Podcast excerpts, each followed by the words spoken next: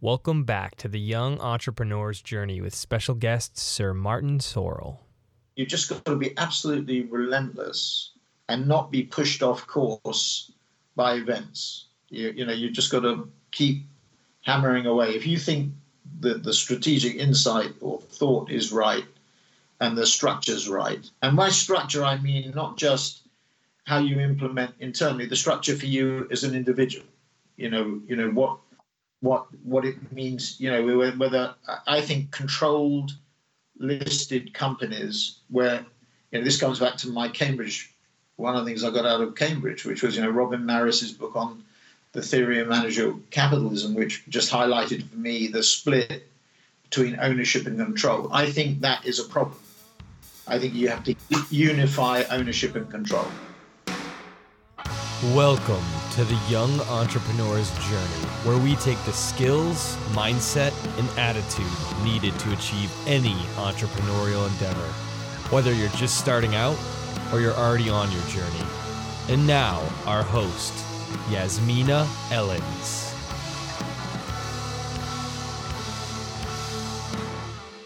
Hello and welcome back to the Entrepreneur's Journey podcast with your host Yasmina Ellens. And today I have a real treat for you. I am chatting with the wonderful Sir Martin Sorrell, who is currently the executive chairman of digital advertising and marketing company S4 Capital, but was probably more well known as the CEO of WPP, which he was for 33 years, and he built it from a £1 million shell company in 1985 into the largest advertising and marketing services company in the world.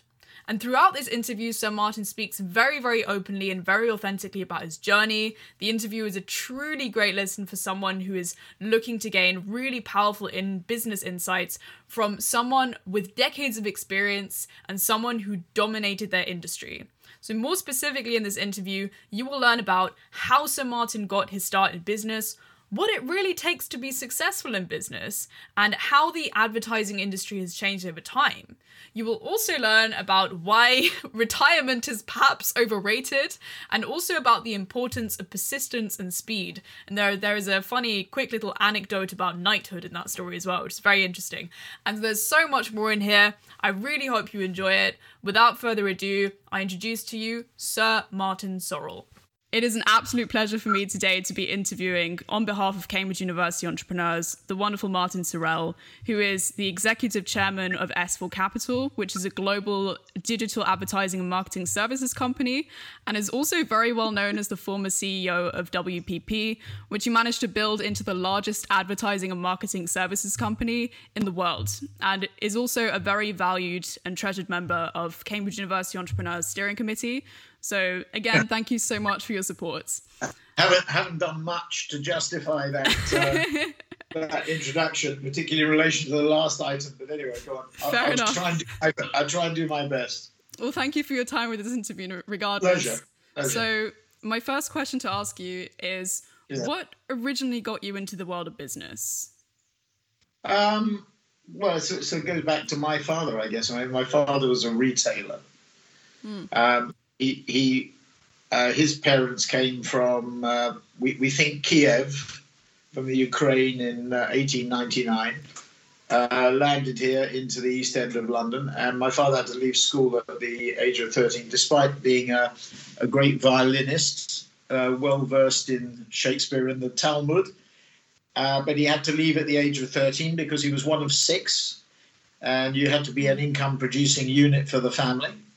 Because my uh, my grandfather and grandmother, my Bubba and my Zayda, as they would call it in Yiddish, um, were were not exactly wealthy. They were uh, they were immigrants. Wouldn't have got in I, on the point system. They wouldn't have got in today. But uh, in any event, he had to go to to to leave school, and he became, uh, I think, a, a, what I would call a barrack room lawyer, and then went into retail retail and um, very successful managing director of retail division of industrial holding company. And so my roots were very much in watching him you know as a seven day a week um, worker. I mean he we lived in north london uh, and he journeyed every day to putney where the headquarters and warehouses were.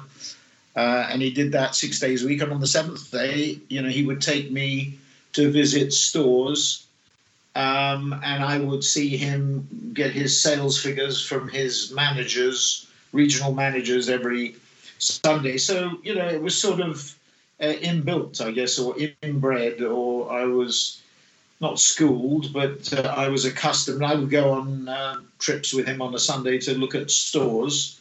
He, despite that, he had no architectural background or design background. He he was quite revolutionary in, in the way that he built stores and fitted stores out. Very mm. modern, modern approach. So really, it was uh, it was born and bred. And his advice to me was, um, you know, find an industry that you uh, enjoy find a company within that industry that you enjoy, build a reputation, uh, not you know externally as much, but people understood that you've been successful in building building that business. And if at you know an age forty or whenever you felt like starting your own business, you know, start your own business. I think one thing he regretted and I regretted on his behalf, is he didn't have his own business. He he mm. he always was um, referred referred to being the donkey in the in the uh, traces, yeah. uh, in the uh, you know hauling the cart. Um, and I and I think that's sad actually because I think he would have been tremendously successful um, if he, but of course never, you know, had a wife, got married at a fairly young age. Um, I had a brother who died at birth, so I was sort of the spoiled only child. And mm. my father was very keen for me to have the education that he didn't have, um, and I had a tremendous education at Haberdashers, at, at Cambridge, at Harvard, and uh, so I was extremely fortunate uh, mm. that he that he, he he did that for me, uh, and my mother did that for me. So um, I, I, would say that's it was sort of inbred, really. I mean, it was um, you know this whole question: Are entrepreneurs born, or are they trained or educated? And probably the answer is both. Actually, at the end of the day, yeah. but but I had a little bit of both. Mm. And so, what then attracted you? Because your father said, "Okay, pick something you like." So, yes. what then? My question is, what attracted you to the world of advertising and marketing? Well, I, I you know, I, after I left Cambridge, I went straight to Harvard Business School, which was quite unusual. Mm. Uh, Dean Athos, who was the admissions tutor at uh, HBS, described our class as the most naive uh, the Harvard Business School ever had because it was the time of the draft, the Vietnamese draft. So a lot of Americans would go straight to university to mm. to graduate school to avoid the draft. So I was pretty young, I, I had done a, a, a sum, my summer job was writing. It was in 1966. I, I, I, did. I wrote an article for Management Today on graduate recruitment from Cambridge. Actually, quite funny. Yeah. And um, then, and I worked for my father actually as a radio and TV salesman, and, and in the credit um, approval section of, of, on hire purchase agreements for him. Mm. Um, but I, I, went to HBS and I did a summer with Marks and Spencer. Um, you know, I went I went there and did a couple of surveys for them, uh, research work, and then I went into consulting. I went into marketing consulting in America after HBS. But I had to leave because otherwise I would be drafted. My mother wouldn't let me be drafted. Yeah. Uh, you know, spoiled Jewish child, you've got to come back home. Um, so I came back home and I went to work for Mark McCormack, uh, who ran a, a, a big uh, IMG, which now Ari Emanuel and WME own, um, and which was a big sports agency, so managed the affairs of uh, Arnold Palmer, Gary Player, Jack Nicklaus, Rod Laver, people like that. Mm. And then I, you know, I, I, wanted to do something with my father. I had a brief, brief sort of flirtation with, with that, and the, one of the sadnesses of my life, actually, apart from the fact my father never started his own business was that we, we tried to get together and, and build a business, but it didn't work. I mean, uh. despite the fact I used to talk, I used to be very close to him and would speak to him. I'm not exaggerating, you know, five, six, seven, eight, nine, ten times a day. But that was before the time, you know, on a fixed line, before the time of mobile phones. We just wow. couldn't hit it off from a business point of view. So I, I, I then uh, we tried that, and then I went to James Gulliver um, you know, left Mark McCormack because I wanted to do something with my dad. And then I, I went to James Gulliver. James was a successful entrepreneur in the retail area and he had made a lot of money. And I was his so called personal financial advisor, uh, really his gopher. I was his turtle, really. But, uh, but, but um, we invested in a, a, number of companies. We invested in Tatton Rutledge, a sweet company up in. Um, in Manchester or Liverpool, uh, uh, Manchester, and then Sayers Confectioners in Liverpool, a bakery, all both public companies. Alpine Holdings, which was a double glazing uh, company. So we hmm. invested in a, a, number of companies, and one of the companies we invested in was um, Garland Compton, which had been reversed into a shell company called Birmingham Crematorium by Pat Matthews, who was sort of a an acolyte of Jim Slater. If anybody remembers who Jim Slater was, he was a very aggressive uh, investment banker, so the forerunner of private equity in in a sense, but using the public markets. And Pat Matthews had this thing called Birmingham Crematorium, and, it, and Garland Compton was injected into it. And then the chairman of Garland Compton, Ken Gill, wanted a more creative agency. And so he, the Saatchi brothers reversed their agency into it. And James Gulliver had a stake in Garland Compton which he promptly sold, actually, funnily enough. He made a terrible mistake by selling it when Saatchi was injected into it. Because and it was interesting, actually, because the, the, result of the transaction, the assets per share sank because Saatchi and Saatchi had no assets, but yeah. they had earnings. And the earnings per share leapt even on the terms of the injection, and the PE came down. But James, who was a retailer, had this fixation about net assets per share and freehold property and everything, and, and we promptly sold it. It was a disastrous mistake, actually, a disastrous mistake. But through that, I came into contact with the Saatchi brothers, and um, they were looking. I, I, did consultancy work for them. You know, I had an office in in Charlotte Street. I would go in there every when. Well, I'd be there most days of the week working on James's business but I would do a day a week on such. I got to know the Saatchi brothers, like them. We did some consulting work, and then Maurice wanted to find the CFO, and, and you know he, he, he went around Fleet Street at that time trying to you know interview finance directors of newspaper groups, and most of them you had to interview before eleven o'clock in the morning, if you get what I mean. Yeah. certainly before lunchtime. And in a fit of exasperation, he said to the headhunter, the guy called Brian Burwash of Goddard, Kate and Rogers, he said, um, um, because Brian couldn't find a candidate, and exasperated Mark, Mark, Maurice apparently said, you know, I'd like somebody like Martin. And, and Brian said, what have you asked Martin? And, and Maurice mm-hmm. said, hmm. no. Said, Why don't you? I'll, I'll, ask him. So that was that was it. And I liked the brothers. I I liked the industry. Tim Bell sadly died recently, uh, was a, a, real talent. Um, Jeremy Sinclair on the creative side, Bill Muirhead on the account side. I mean, all of them were, were great fun, and you were only as good as your last ad. And the, great thing about the advertising business is there were no barriers to entry. So it was like hmm. sports mm. and entertainment. You know, you're only as good as your your talent. And I got involved uh, with uh, Maurice. I was their finance director for what nine years, I think it was in the end. Uh, we had a very successful run. Uh, I still think that those days in the in the eighties, the late seventies and the eighties, uh, you know, when every week Campaign magazine would carry a headline of Saatchi wins a million pounds account, um, yeah. which whether true or not, it was a great headline, and um, a million pounds in those days was a lot of money. Um, it was great. It was great fun, and you, you, nothing was impossible, and you could do anything you wanted as long as you didn't get any external credit for it. That's true, but but it was just great fun. So I I did what my dad said. You know, find an industry that you like, mm. um, find a company that you like, and you know build a reputation, which I did do until you know until I was forty and you know I got the bug. I mean, 40 is an interesting age. It's maybe not the age, you know, maybe now. I mean, I'm 75 and I'm still working, but you know, at that time, um, you probably started when you were about 20. 40 was the midpoint.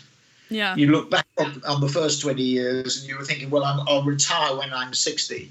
Yeah. And the second the second 20 years. So that was a you know I remember Jeremy Bullmore, who was the chairman of J. Walter Thompson, who I met subsequently with, with WPP when we took over JWT in in '87. Um, and Jeremy has been a you know a friend and advisor for many years, still still at WPP, and you know does his three or four days a week.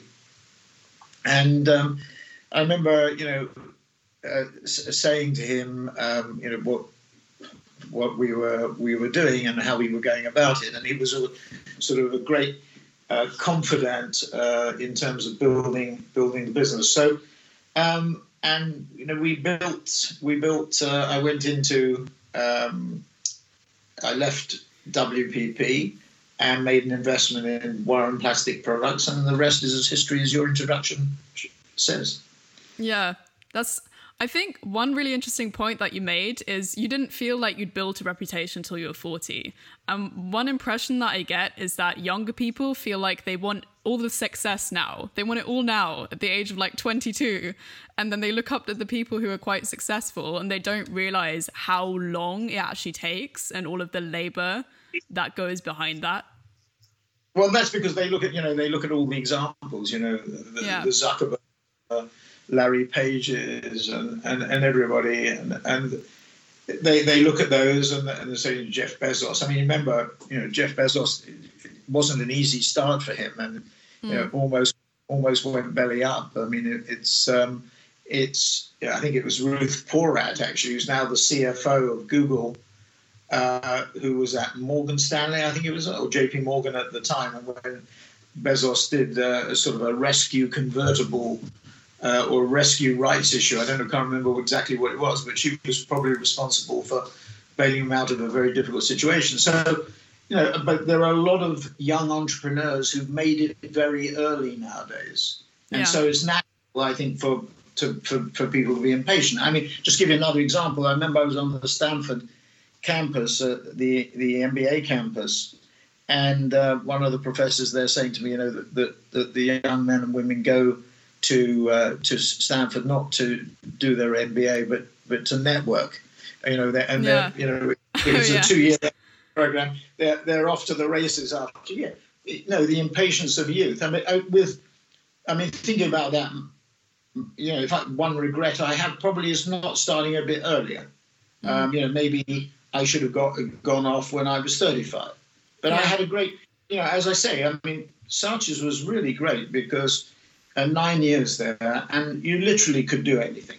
Uh, with yeah. one caveat was you didn't get any public credit for it, but but you you could you had total freedom. I mean, as long as what you did was was was good and successful, you had total freedom. It was a great time, and we you know mm. great time for the industry. Uh, the industry worked on a commission basis. You know, we got 15% of billings, and whilst in formulation, I remember when we were doing Procter Pampers, you know, the, the paper factories were being built in the middle of America, and it took a long time to launch the product, and we didn't get any commission, and we were working hard on the launch before the launch, and we didn't get any commission. But when they launched, they launched big. I mean, Procter's tactics yeah. at that time, they had a target market share. Uh, you know, say we want to get 25% of the market, or whatever it is, and they kept on spending until they got to that market share. I mean, it was quite an yeah. interesting going. So it was very exciting, and it was a young company, very young management, uh, no barriers. We could do anything. We were very aggressive on acquisitions, or aggressive on organic growth, very aggressive on acquisitions. So it was an exciting place. So that probably that probably limited me um, in the sense that it encouraged me to stay there mm. uh, for a long period of time. And to your point, you know, probably if I had gone at 35, um, you know, that probably would have been a better thing. But the attractions of Saatchi were substantial. I made, you know, I, I owe the brothers a lot because, you know, they gave me the opportunity to make a little bit of money. Um, I borrowed £250,000 against my Saatchi stock uh, mm. to to buy into WPP or Wire and Plastic Products as it was. And so they, they gave me the um, seed corn for for wire and Plastic Products and WPP. Well, one question I have for you is so back when you were at Saatchi and Saatchi, like there were no barriers to entry. You could do anything you wanted. How, since yeah. those days, do you think the world of advertising and marketing has changed? Well, the model's changed. I mean, the model that we built at Saatchi. So, you know, if I if I think about my three lives so far, uh, you know, sort of commercially, if you like, Saatchi was about globalization. I mean, in 19, I think it was 1983, Theodore Levitt, Professor Levitt, the famous marketing professor at Harvard Business School, wrote an mm. article in the Harvard Business Review about globalization and its impact.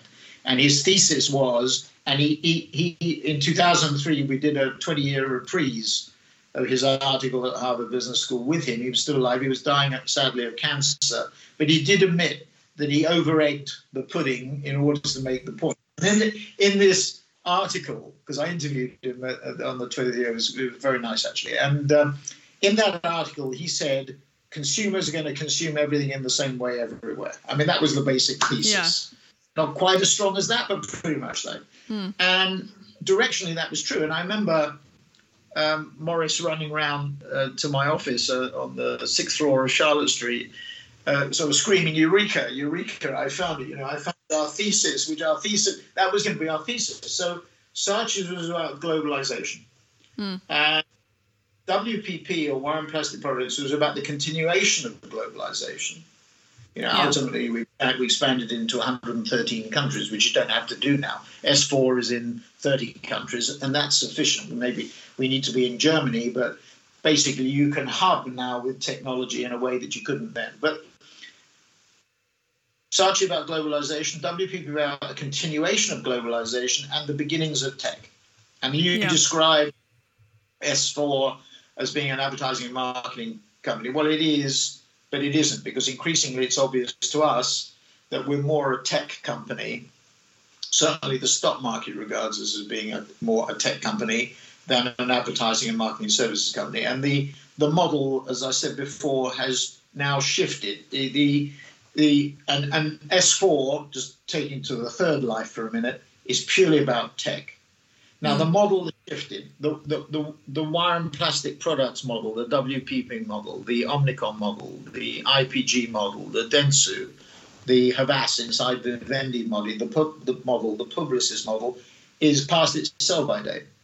The, the idea that you could build, you know, share by having competing agencies in the same operation, competing brands, I think is now a busted flush. And mm you know, my view is, frankly, that they should. I'm still a shareholder and the largest individual shareholder in, in WPP, and I think it should be broken up. Its market value is now well below its breakup value by a significant yeah. sum. And ultimately, it will get broken up. It'll either get broken up by its management, its board, unlikely but possible, or mm. by an external force, an activist, or a, a PE firm. So, um, but the model doesn't work anymore because what yeah. you know vertical models with you know the the idea was probably sort of rooted in the P&G Unilever detergent models. You know, you had competing mm. detergent brands, and it didn't matter if they cannibalized one another at the margin, yeah. or even at the because you built market share. That's mm. gone. Clients want in an age of technology, they want a unitary company. I think and that's what we're doing at S4. We have four basic principles, purely digital because that's where the growth is. A holy trinity model, as we call it, call it a first-party data driving the creation of advertising content and pumping it out programmatically. A tagline, faster, better, cheaper, or speed, quality, value, and a unitary structure. And that last point about unitary structure is key. We mm. want everybody facing in the same direction at the same point in time with one P&L, which mm. clients can, can call on. So, you know, that's that's how I see the progression. You know, from Saatchi about globalization to WPP about globalization and the beginning of tech, and S4 is purely a tech play. I mean, we're mm. totally focused on top line growth with good margins, decent margins, and we don't want to be technologically disrupted or disintermediated. So we're not an yeah. or um, we're a we're in the services layer. We're providing the services. Mm. Yeah, you seem you seem really excited about your work at S4, and so I just want to play devil's advocate for a second and say, right now, if you wanted to be with the wealth that you've amassed, you could be retired. Yeah. So yeah. why why do you keep doing what you do? What what keeps well, you in I, the game? I, I, think retired people. I should. This is terrible. Getting into terrible trouble. become retired people become vegetables. I mean, they, they um, and, and, I'm serious. I think if you yeah. if you l- lose the stimulation, um, you know, I didn't. What were the alternatives when I left WPP? I could do nothing. You know, right? I mean, I would get very bored, but I could do nothing. Uh, I could do portfolio. Mm. You know, I could do non-exec, but I think that's a horrendous, you know, horrendous thing of dipping in and out of things and not really digging into things. Uh, I, I, suppose I could have found a private equity firm in some way, shape, or form, uh, but I think that tends to be too short term. But what I wanted to do, you know, and I was intrigued. You know, my departure from from WPP was controversial and for, for me unpleasant, mm. and you know, I, there's there's you know, the, looking at WPP, there were elements of it that were growing. You know, overall it wasn't growing, or not as fast as we would like it to be. And but there were, you know, if something is zero, there's stuff that's growing, as you know, and there's stuff that's declining.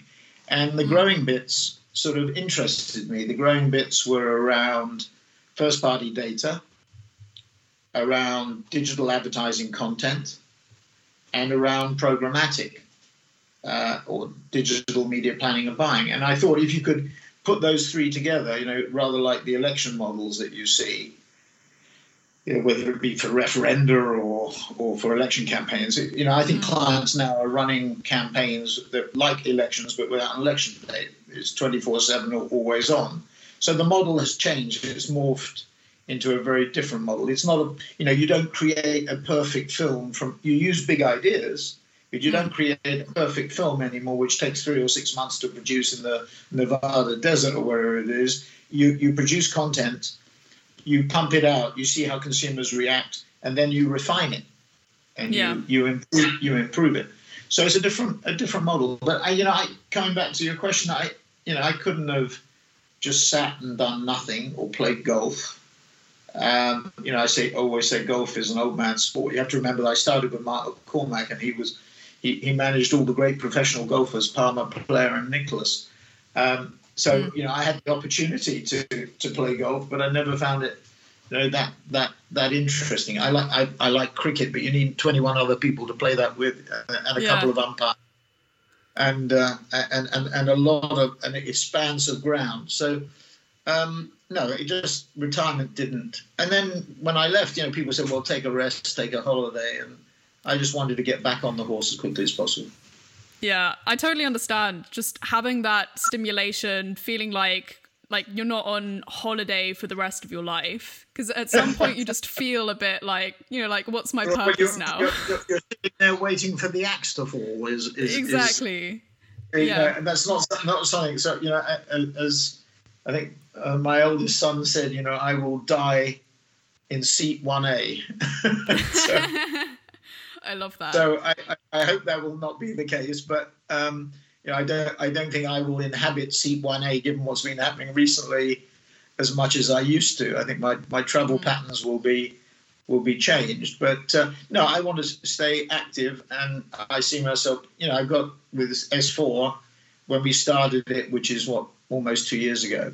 So we're two years in of what is a five year run. And I've said, you know, after five years, if everybody wants me to stay on and if I'm physically and mentally healthy, I'll do another five five years. So this could be you know, something that takes me to my into my the beginnings of my 80s, the foothills of my yeah. 80s. Um, and if I'm physically and mentally uh, able, I'll carry on as long as I can. I've seen people, hmm. you know, work into their 90s. Uh, so you look at Buffett yeah. and Munger, Rupert Murdoch, I mean, at Redstone, I mean, a very old age. So, you know, I, I don't think, um, and you see with uh, with Sir, Sir Tom Moore or Captain Sir Tom Moore that, you know, anything is possible even if you're 99 or verging on 100.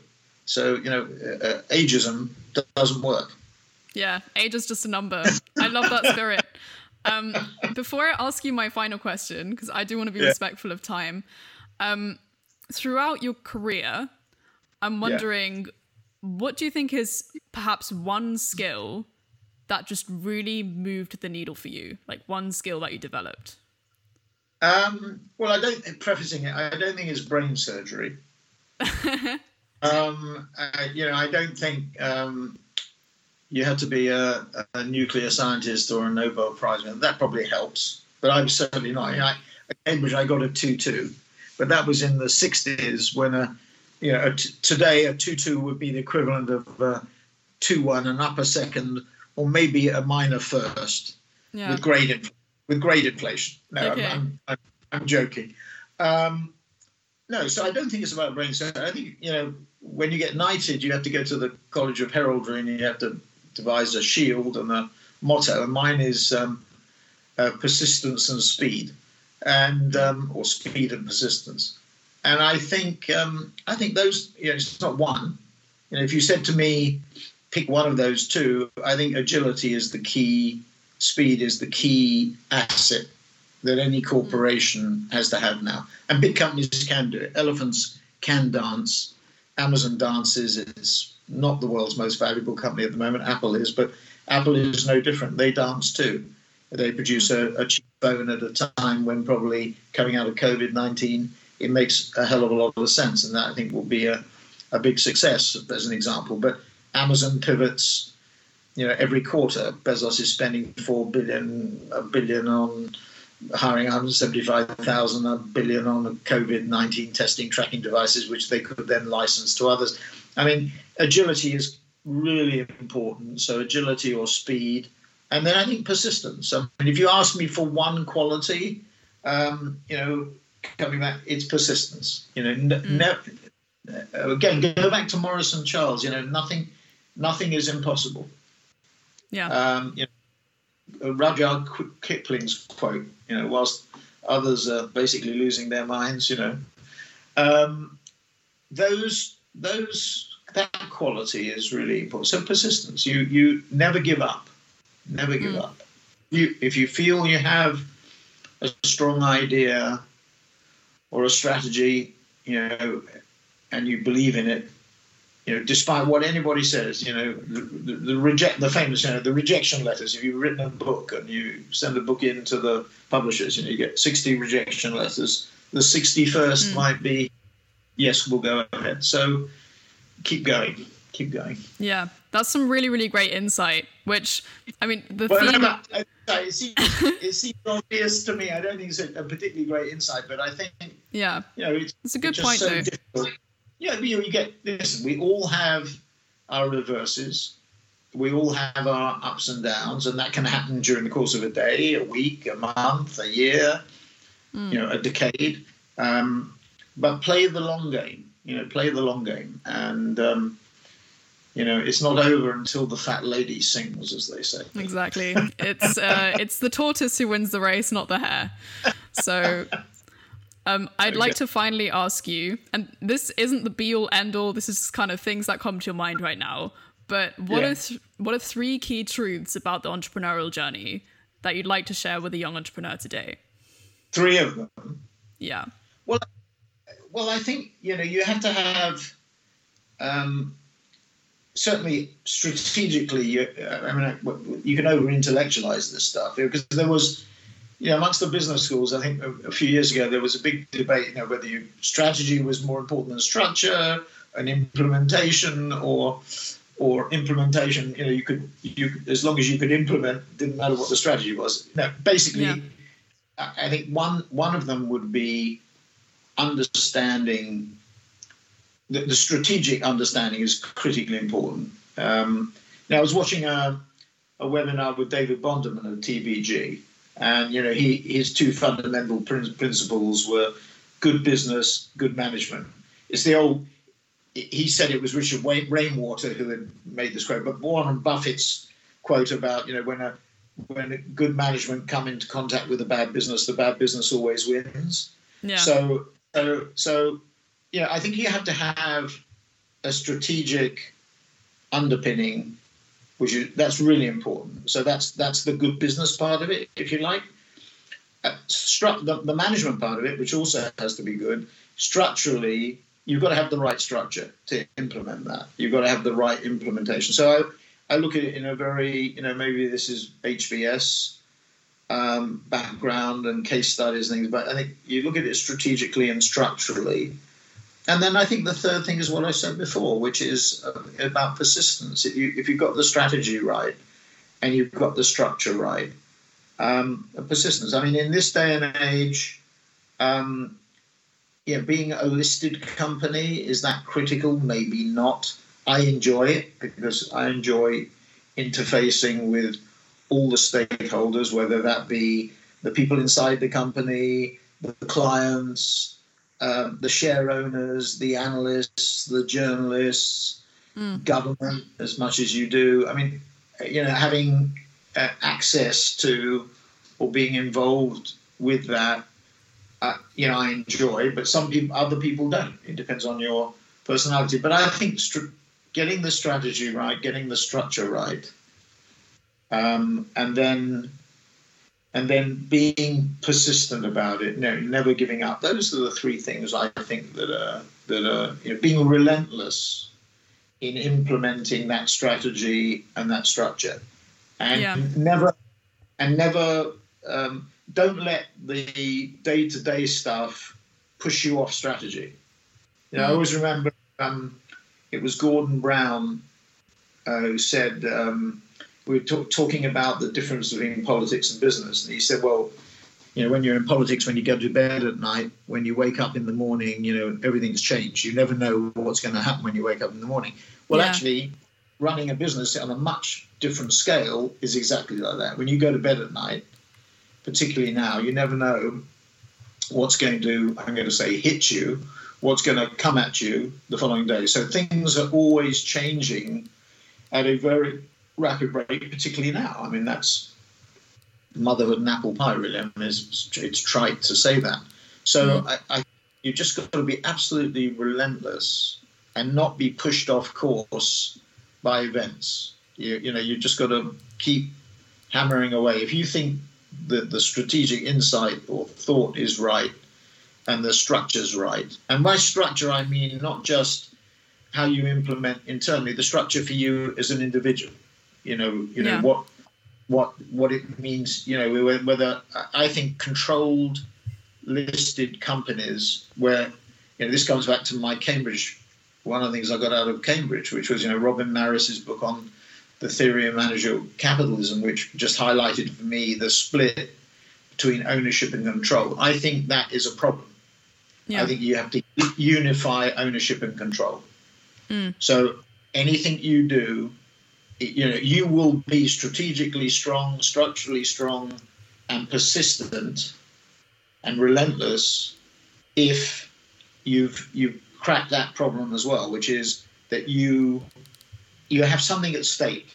You know, I, I'm a tremendous believer in again going back to Buffett. Buffett said many many years ago, you wouldn't give an institution a call on your stock for ten years at zero cost. So why do you do it with management? You're absolutely yeah. right. And by that, I mean management should put their money where their mouth is. You should have a stake in the business. You should go out and borrow, mortgage your family, your dog, your house, whatever. And that will give you, you know, a push and focus. I think. I think that's critically important. Um, mm. You know, quoting somebody else, Jorge Lemann at ABI 3G, or I remember him saying, he doesn't believe in corporate governance. He believes that management should have ownership, that ma- management then will act like owners, and that's what you really need to get yeah. good governance. And I think that's true. I think that's true. So put your money where your mouth is, to put it crudely. Yeah, put your money where your mouth is, and then have that clear vision, and then strategically yes. play the long game. Yes, yeah, yeah, and, yeah. and be and be relentless. be relentless. That's like the motto of the the day. I love it.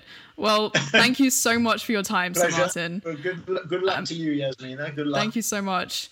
All Do you right. have anything that you'd like to plug, for instance, with your work with S4 Capital or something that you're working on that's no, interesting? No, no, no, it's fine. I mean, you know, okay. by all means, everybody follow S4. We're S4.L on the on the London Stock Exchange. Okay, wonderful. Well, thank you so much. Have a lovely day. And you, thank you, and good luck to you. And thanks Thank very you. much for this. Thank you. God bless. Well, that's a wrap for today's episode of the Young Entrepreneur's Journey podcast. Thank you so much, Sir Martin, for taking the time. I really enjoyed this chat. I hope you enjoyed it as much as I did. If you got anything out of this episode whatsoever, I would highly encourage you to share it with a friend, share it with someone who would find it useful, share it with someone who would find it interesting. Word of mouth is everything. You can even think of like, what is your key takeaway from this interview and put that on your Instagram story, in which case I'll repost you if you tag me at Yasmina RTE or pop it on your Facebook, your TikTok, your Snapchat, or whatever funky gizzy gazzy platforms you got around. And definitely give it a five star rating on iTunes and give it a review. I love reading through those. It really brightens up my day. And what that does is all of that then enables me to reach a broader audience, which is going to help me create even better content for you. So would really appreciate your help on that. But thank you so much for tuning in. With that said, hope you have a lovely day and I'll see you in the next episode. Do you ever feel like you put on a front to the world? I did an episode for this podcast with my friend Will Nedder a while back called How to Hack Yourself and Live Life to the Fullest. And we were talking all about how many, many people bottle up their emotions. They mask their true feelings and their true selves with a fake smile. Firstly, because going through hard times is not something that people typically want to hear about. And secondly, because they're afraid to show the world their true colours. One thing that I really love is that Will likes to ask people, How are you really doing? Not how you're doing, but how are you really doing? Because that then gives them permission to open up, unburden, and be unashamedly themselves and feel lighter and more liberated in the aftermath. And one day, Will himself was actually going through a tough time, and he confessed to the person he was speaking to in that moment, I'm just low key emotional. I just put on a front all the time. To which the immediate reply was, You should totally put that on a t shirt. And boom, the low key emotional streetwear brand was born. Will's passion for his brand truly oozes through in everything he does, and he essentially created this as a call to authenticity. A lot of us put on a front for the world of how we want the world to think about us instead of who we really are. We hide these parts of ourselves from others out of a fear that we will be judged negatively by others or that we won't be accepted for the person that we really are. So, I want to ask you, what's your front? At the end of the day, the low key emotional brand is all about facing your truth. So if you want to wear clothes like a hoodie, a cap, a bikini that actually stand for something real and keep your hustle low key, I have an exclusive offer just for you as my podcast listener. With me, you get a 10% discount using the discount code YAS10. That's Y A S 10 at the checkout at lowkeyemotional.com. All of the links and the details are in the show notes. I gotta say, I have their hoodie myself. It's extremely comfortable, it looks incredibly hip. I love wearing it. And so, if you're one of the cool kids, this is most definitely for you. Again, you can get a 10% discount using the discount code YAS10, that's Y A S 10, at the checkout at lowkeyemotional.com, and you too will be rocking the street look in no time. Again, all of the details are in the show notes. Thank you for listening to this episode of The Young Entrepreneur's Journey. This episode is recorded in London by Yasmina Ellens. The music for the show, as well as the editing, is done by Jake Babineau. If you've gotten anything out of this podcast, please consider sharing it with a friend or liking it in the iTunes store. These things help more than anything else in reaching a broader audience, and in turn, will lead to better episodes for you to listen to. Thanks again, and we'll see you in the next episode.